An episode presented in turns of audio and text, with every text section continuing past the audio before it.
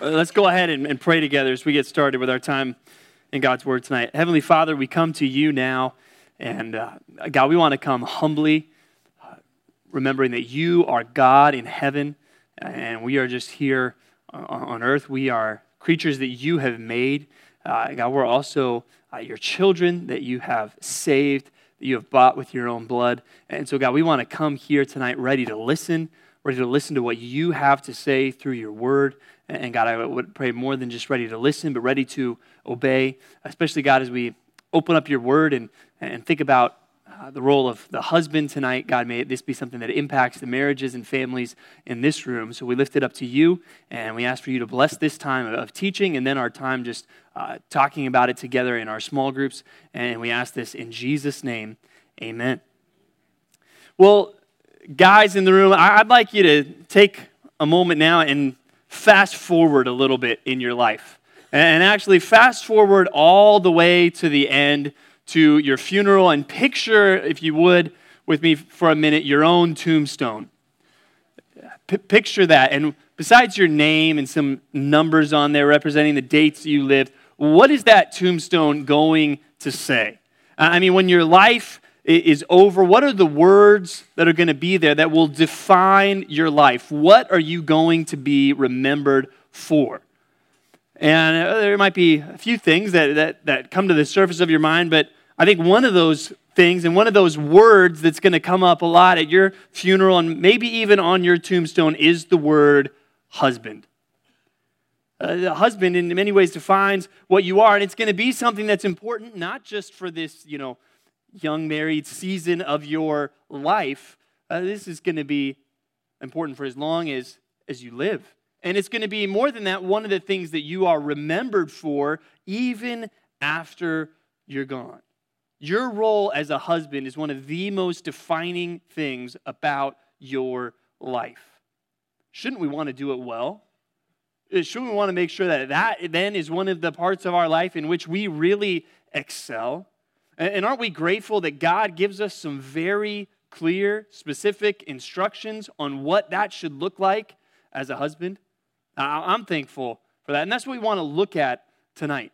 Uh, we want to open up God's Word. Let's look at Ephesians chapter 5, verse 25. So we think about our role as a husband, something that's so crucial, so important, not just right now, but for the rest of our lives, and even when we're gone.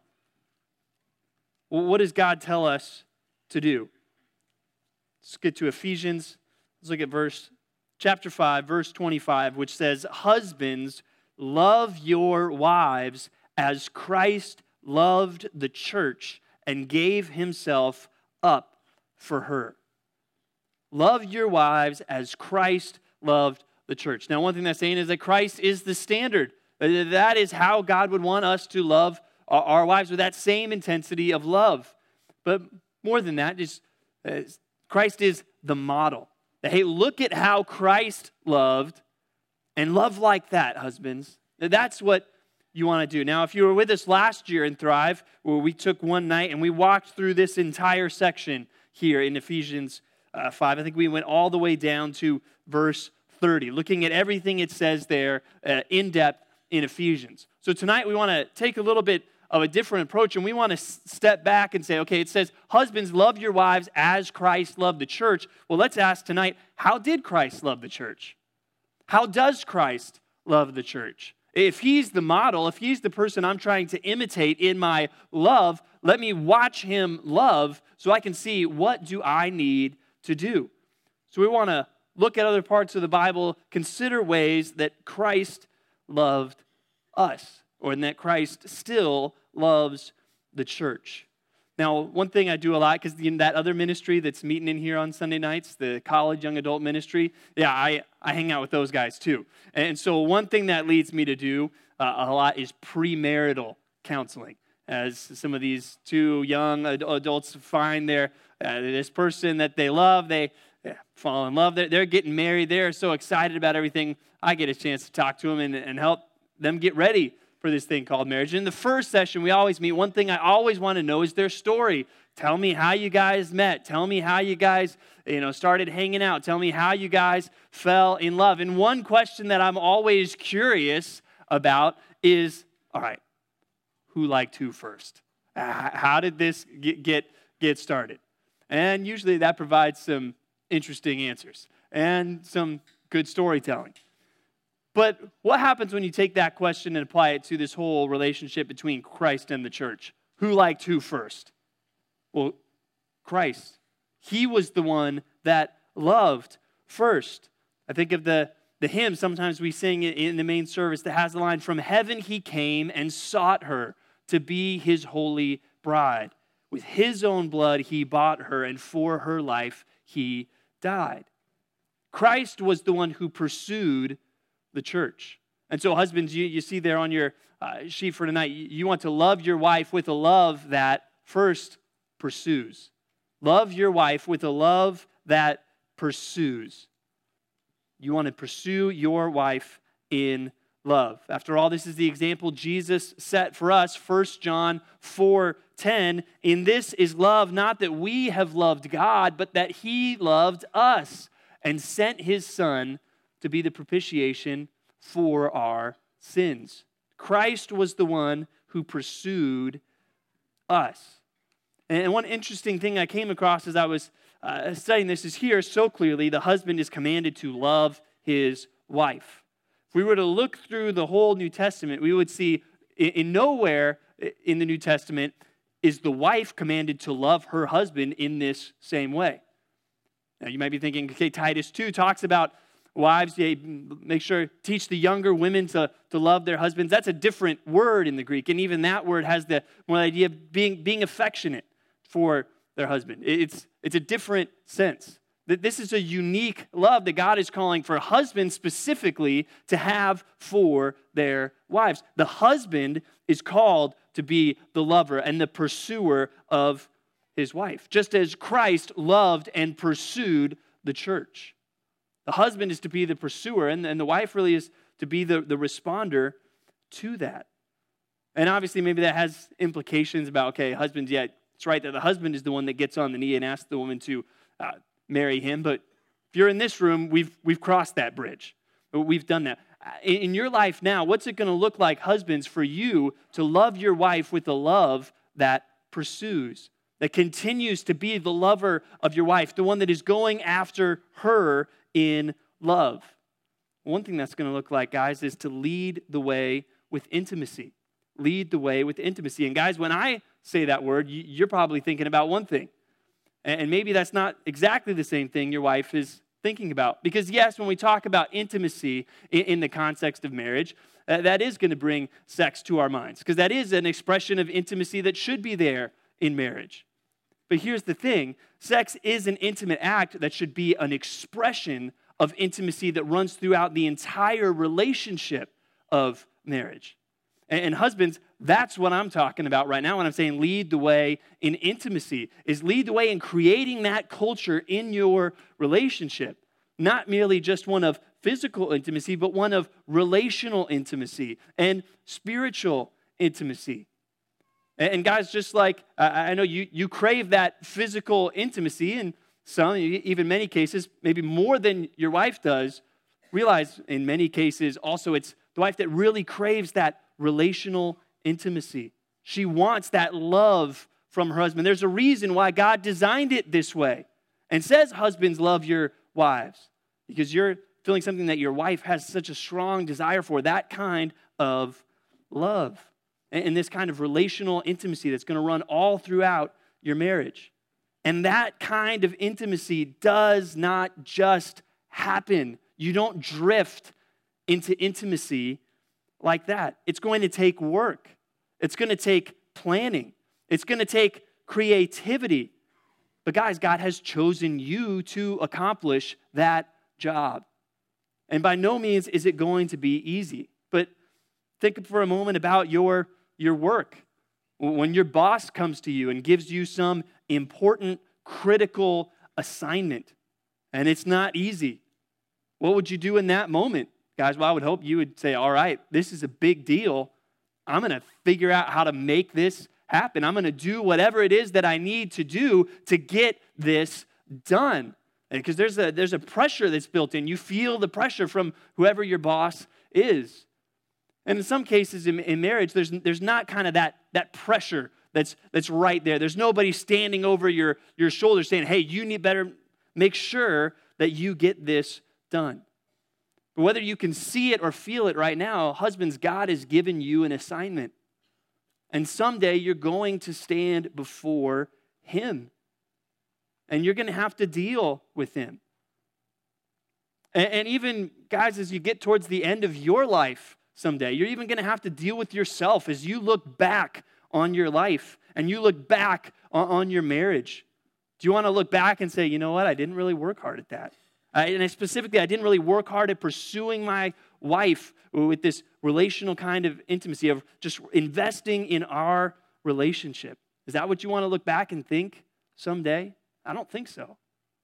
So, yeah, it might be hard, but plan.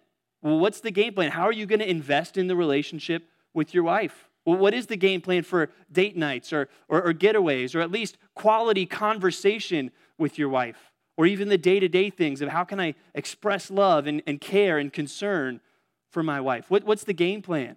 How can I be creative? How can I make sure that I'm putting some of the money that we're earning as a family to, to this? Because this is a priority. What, what's, what's the plan? And even guys, I want to challenge all of you right now, whatever, whenever your next small group guys accountability is, I want you all to spend some time talking about this. I want you guys to spend some time, man to man, in a group uh, of husbands talking about, all right, this is, this is how I'm trying to invest in my relationship with my wife, to pursue her in love, so that she would know how loved she is. She would know how much I care about her and how much I want to have this close, intimate relationship with her. Lead the way in pursuing intimacy in your marriage. And another thing is you are the pursuer. Lead the way, guys, in conflict resolution.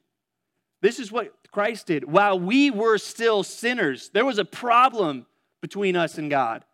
While we were still sinners, Christ died for us.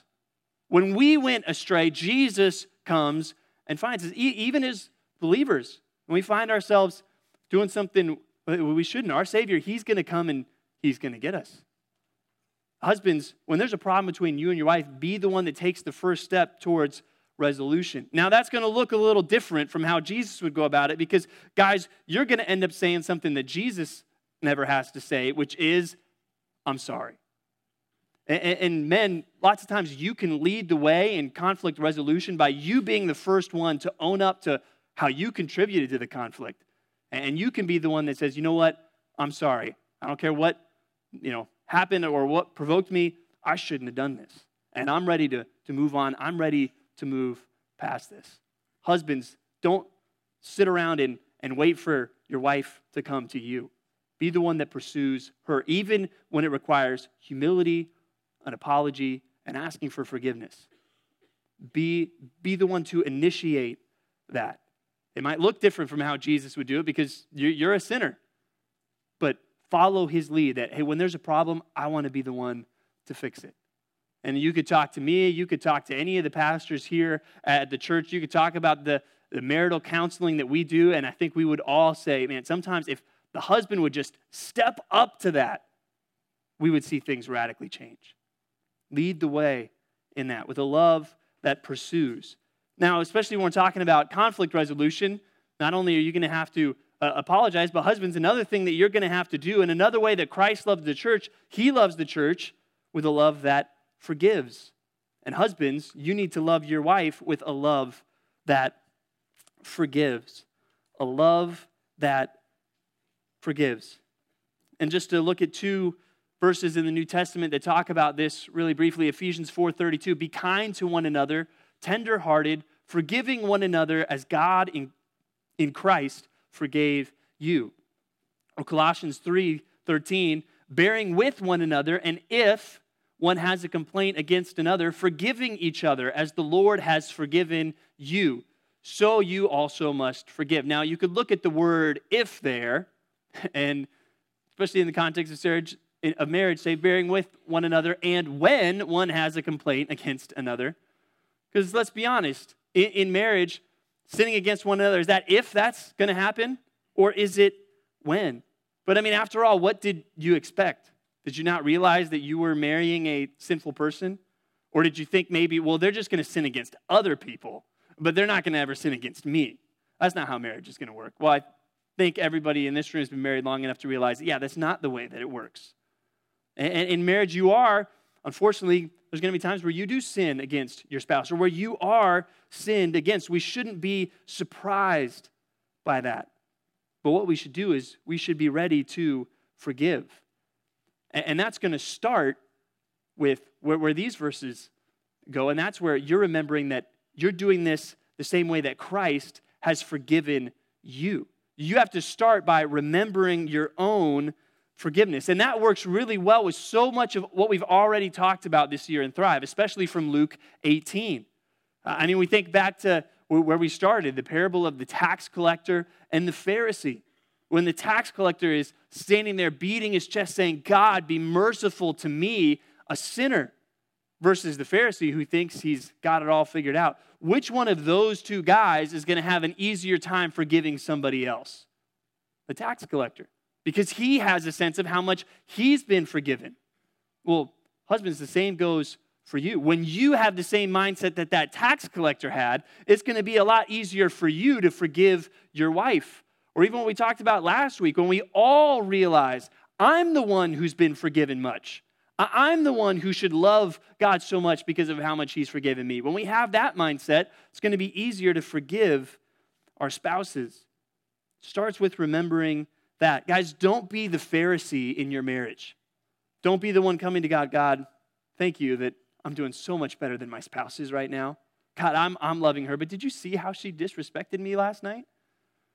Don't, don't be like that in, in your conversations with God. Realize I have so much to be forgiven for myself, and let that motivate you to forgiveness. Now, forgiveness is not just a feeling. God just doesn't sit up there in heaven and feel forgiveness for all of us. No, he, he does something about it, and it's going to look like you doing something about it. On one level, that's going to be internal, where, where inside your heart and inside your mind, husbands, you are going to make a decision when your wife sins against you that I am going to forgive her. I'm going to put this behind me, and specifically, I'm going to reject bitterness and anger. I'm not going to dwell on any of those things, which, by the way, have those things ever really helped you in marriage? Can you look back ever to time, you know what? My wife did this and I got really, really bitter about it and that ended up fixing everything? I don't think so. It doesn't work like that. Bitterness just poisons everything. Where you're saying, you know what? I'm, I'm not going to dwell on this anymore. This is done as far as I'm concerned. I'm going to choose to forgive them. And that's going to lead to an external expression of that. Which, what's that going to look like? I'm going to treat them like this never happened. I'm not going to let whatever they did that offended me, I'm not going to let that affect my behavior towards them. I'm going to treat them like this never happened. Now, there might be some rare uh, exceptions to that. Maybe if there's some kind of breach of even financial trust in your marriage, where maybe some, some things change. But even, even in those situations, outside of whatever it is changes in the situation, you should treat them like it never happened. It, it, that should not affect the way that you love your wife husband. That should not affect the way that you care for her.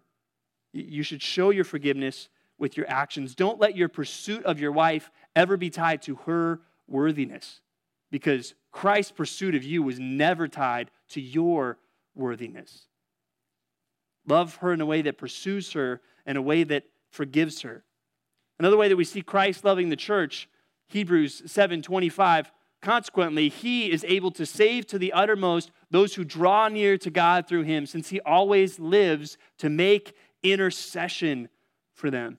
So, talking about Jesus, even right now, praying for his people. Men, husbands, love your wife with a love that prays. Love your wife with a love that prays. This is what Jesus does for the church. Jesus even showed this when he was on earth. He prayed for his apostles who would become the foundation of the church. Even as Jesus predicts that Peter's going to deny him, he says, You know what, Peter, but I've prayed for you. I, have prayed that God would restore you after this. Or John 17, Jesus prays for them. On earth, he did this, and we see there in Hebrews 7:25, in heaven, he still does this.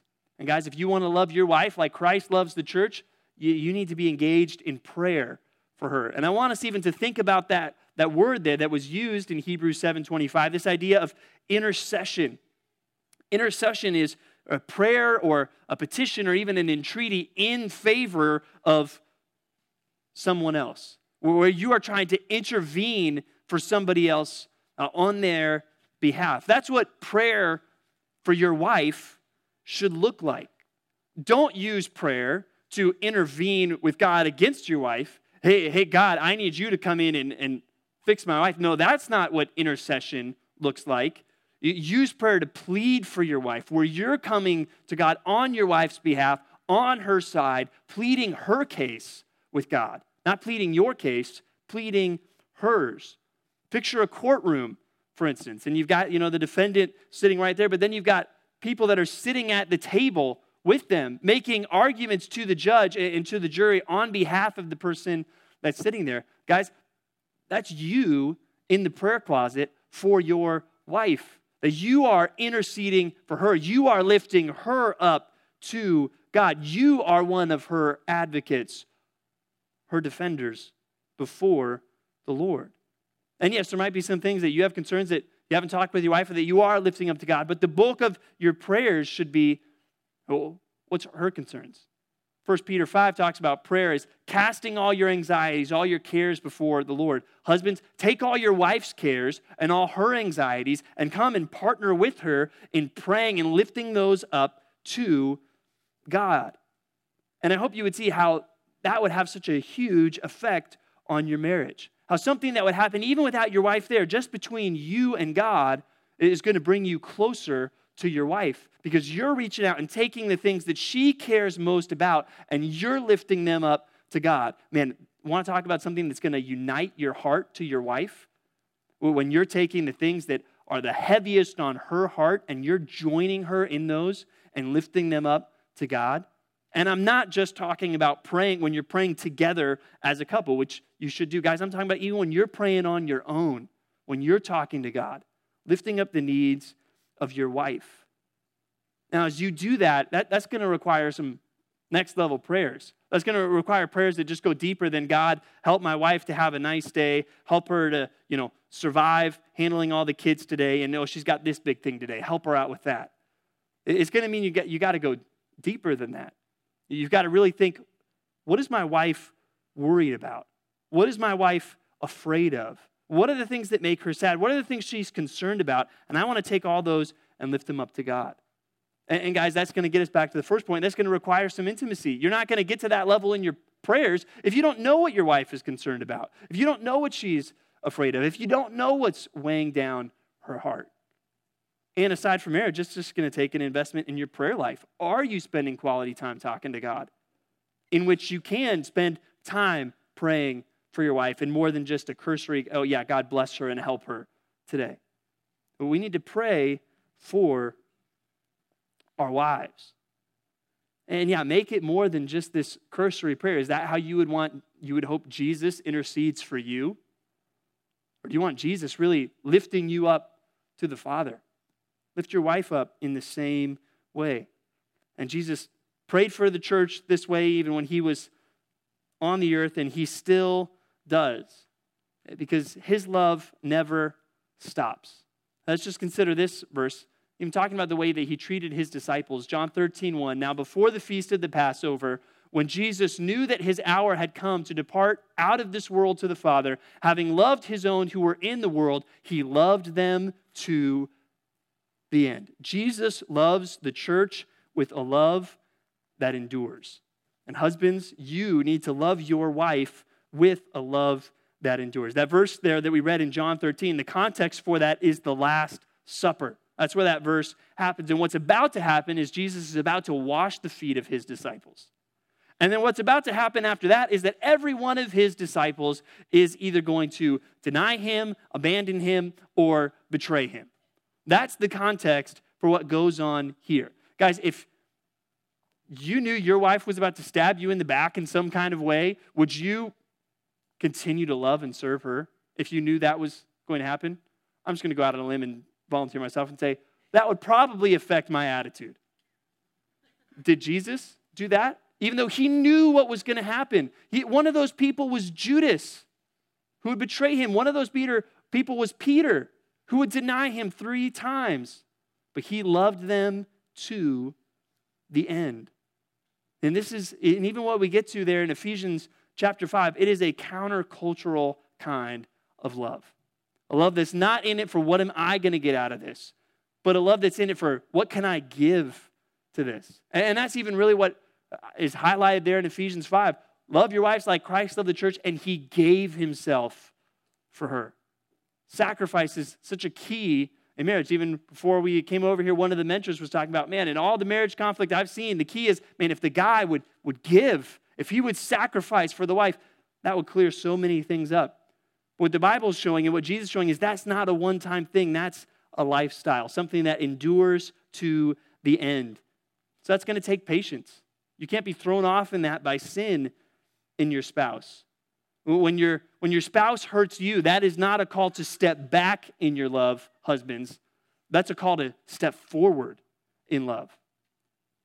And, and just think, even you think about patience in marriage, think for a moment about God's patience with you. That's one of the reasons why I'm a, besides what the Bible teaches, uh, one of the reasons I'm a firm believer in the doctrine of the perseverance of the saints, that if you're truly saved, you will persevere to the end. One of the reasons I believe that is if it's possible to lose your salvation, I think I would. I think God would run out of patience with me, but He doesn't. And God's been so patient to us in a way that is so much greater than anything we would have to show to somebody else. And a love that endures is going to be one that's relentless. Not just, all right, I'm going to, I'm going to try this for the next week. I'm going to try to just be forgiving and, and pursue my wife and uh, pray for her. I'm going to see if, you know, I do that for the next seven days, if that makes a difference. No, it's, I'm going to do that for the rest of my life. And ultimately, it comes back to you want to love your wife with the kind of love that Christ loved the church, it's an unconditional love. It's not based on what you're receiving in return, it's based clearly on what God calls you to.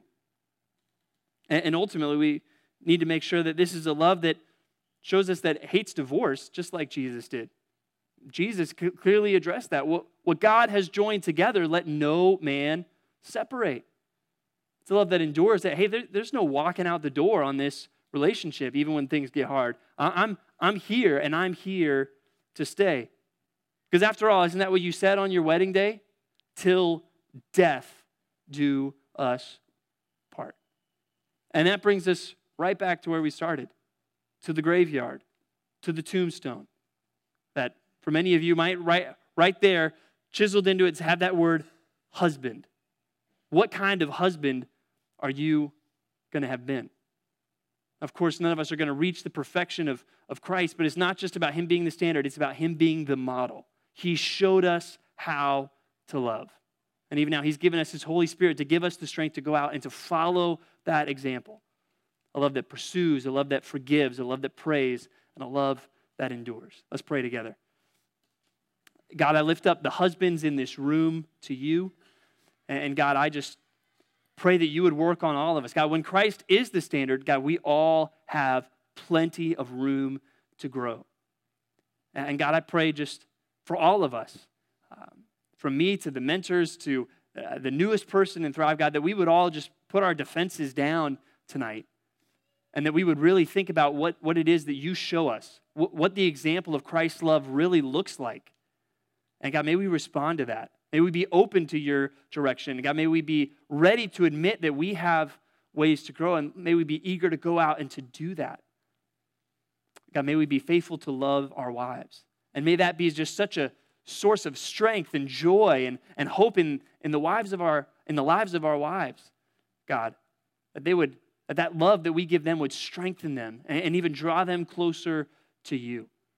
And that it would affect the way even we lead our families and the impact we make in this world. God, help us to be faithful husbands like you've called us to be. And bless our small group discussions now. In Jesus' name, amen. All right, have a great night.